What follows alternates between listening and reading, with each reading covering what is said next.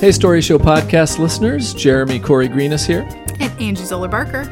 And we are excited to share our next story with you from season 3. This story opened the second act, and we'll get to that in a minute. But before we do, we need to remind you about an important upcoming deadline.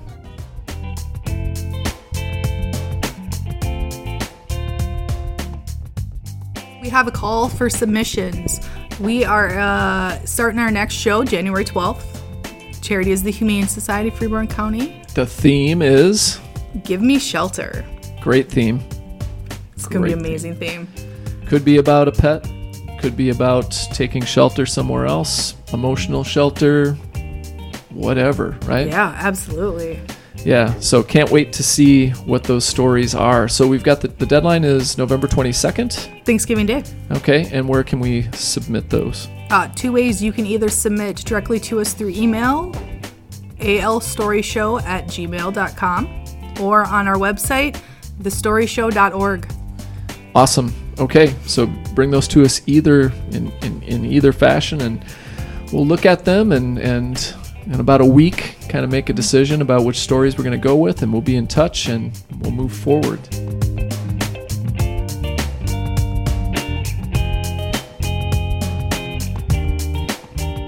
Our next story. Yes. All right. Is Returning veteran, 15-year-old kid, my daughter. Yeah. Yeah. Is this nepotism or not? Not at all. No. Because she's my favorite. So. She is what I look back and wish like I had been when I was 15, and she gives me hope for like what is coming. Oh, that's so sweet. Mm-hmm. She's very socially conscious, and my wife and I look at each other now and then and think, where did this kid come from? Obviously us, but I was not like that as at 15 either. I don't think it was. Not that it's expected now of kids, but like it kind of like there's almost a level of like. You have to be this woke to go on the ride of life almost now, right?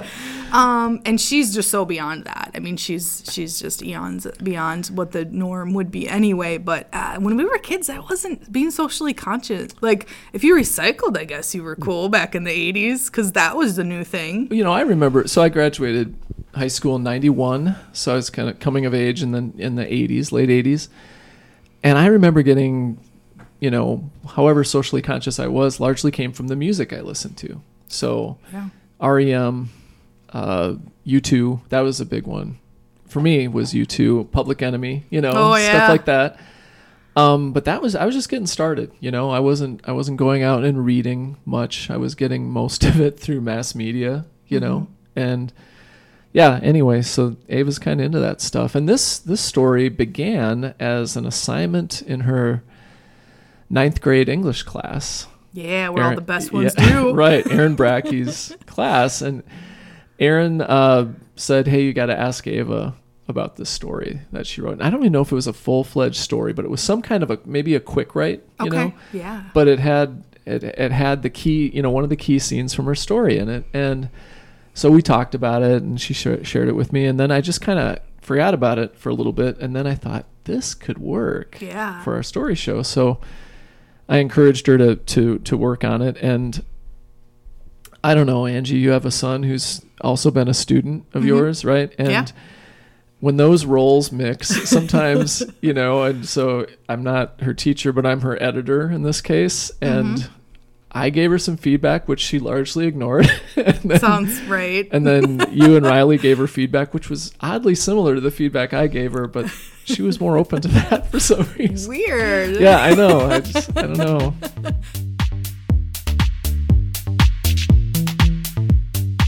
I remember, you guys are going to love this story. I loved this story. When I read it, sometimes stories just feel like, I don't know how to explain it, like warm or like close to you as you read them. They're like you connect with them in a way that's like very intimate, even if you and the author don't know each other or don't. And I know Ava, but that's part of what makes reading so fantastic is we can make these connections across time and space. And I remember reading her story and feeling that way, feeling this like being seen and when a 15-year-old girl can make you feel seen about something.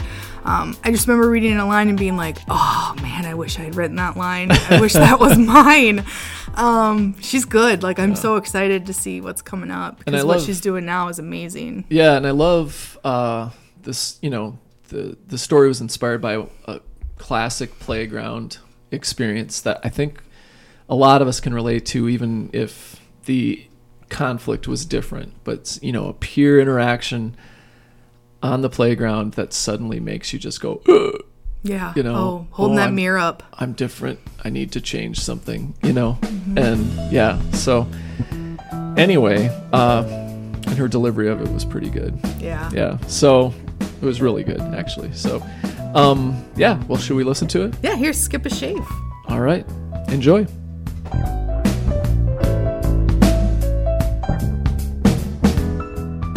All right. For the second half, we're going to start with Ava Corey-Greenis. Ava is a 10th grader at the high school, and she absolutely adores her little sister, Rosa.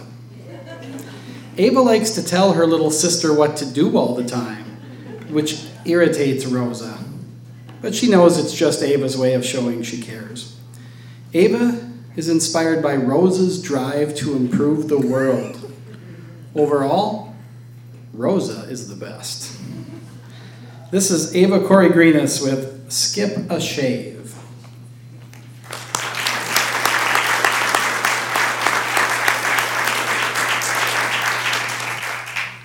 Well, I guess that's what happens when your little sister writes your blurb. All right. So our purpose on this earth is to improve it in some way or another. In order to reform the world, we must first reform ourselves. One of the most important ways we can do this is by asking questions. The question then is, what areas of my life do I need to reform in order to become my best self? Or more simply, how do I let my light shine? In order to improve, we must make adjustments. Improvement is impossible without change. In order to make the correct adjustments, it's essential that we enter every situation with an open but critical mind. We must be willing and ready to truly listen and consider another point of view, while also remaining logical about the situation. The goal is not to prove yourself right, but to choose the best option possible for yourself and the world. Whether this means reconsidering your political stances, the way you speak to your friends and family, or your habits relating to consumerism, there are a plethora of topics that could use a lot of reconsideration. Now I will tell you my story about reconsidering popular beliefs relating to an equally controversial topic: leg hair. 4th grade hairy-legged Ava was sitting under the playground bridge, basking in the glory of her green hand-me-down cargo shorts. I was minding my own business when my best friend ran over. Susie and I had a complicated relationship for a couple of 4th graders. She was arrogant, superficial, but she was popular, and more importantly, willing to spend time with me. "Your legs are hairy," said Susie, crouching under the bridge. The smell of her Walmart brand perfume wafted over me. "Yeah, we're mammals," I replied, puzzled. That's okay, I thought. Maybe she hasn't read National Geographic. I had learned all sorts of fun facts about animals and knew that humans are mammals, which means they have backbone and body hair. I now proudly have an abundance of both. But at the time, I questioned the merits of those lovely qualities. "You're supposed to shave them. Didn't you know that?" she whispered, as though she were afraid of someone hearing that I didn't shave my legs. Now I stand in front of a large group of people, talking about the same subject, but at the time my stomach turned as I began to worry, although my nausea could also have been attributed to Susie's perfume. I couldn't help but wonder if I was doing something wrong. I mean, what on earth would the teacher's response be to such an offense? As soon as school was out, I ran home to interrogate my mom as to what Susie was talking about. Well, Ava, there are some people who shave their legs because they think it looks nice, she said. You probably don't want to do that. She was right, but that didn't stop me from stealing my mother's razor, and unaware that apparently such a process requires soap? Well, you can imagine the razor burn that I suffered. I have not shaven my legs since. Being different in ways such as choosing not to shave your legs seems to be pretty insignificant, and yet I've received a surprising amount of criticism for it. Situations like these beg the question, how different do we allow the people in our lives to be while still loving and accepting them? I like to think that in our culture, diversity is appreciated. Everyone says it's okay to be different, but that's only true when you're different in a cool way. A healthy amount of quirkiness is celebrated, but when you're different in a way that isn't perceived as positive, that's considered to be unacceptable. So we decide how different we allow ourselves and those around us to be. Skipping a shave is an insignificant way to be different, and most decent people are okay with the fact that I have fuzzy legs, but in many ways, we still forget to practice tolerance. Ultimately, avoiding people and ideas that are different from ours prevents us from improving as people, because without exposing ourselves to new ideas, we can't grow from them. Many people recognize this, but it's a self-destructive pattern that's difficult to break. Even so, we need to expand our minds and allow ourselves to consider that we may need to rethink our opinions. Accepting and exploring different ideas allows us to do that. Take shaving, for example. It's estimated that about 2 billion plastic disposable razors are thrown away each year in the US alone, and these aren't even recyclable. That means that the plastic razor that you switch out every 2 weeks will be sitting in a landfill for the next 1,000 years. That's ridiculous, but what's more ridiculous is that hardly anyone is aware of this.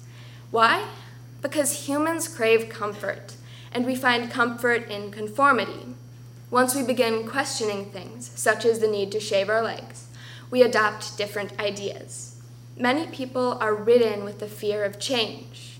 We're afraid to differ from our past selves and the world because we simply don't want to face the realization that maybe we were, at some point, wrong about something. This self-centered desire to stay in the dark is a hindrance to personal and global growth, but we can overcome that. We have the responsibility to improve the world and to let our light shine. That responsibility can be fulfilled through questioning ourselves and others, developing an openness to new and different ideas, and welcoming change. Even if that means reconsidering a long-held belief, exploring another political party's point of view, or, dare I say it, skipping a shave.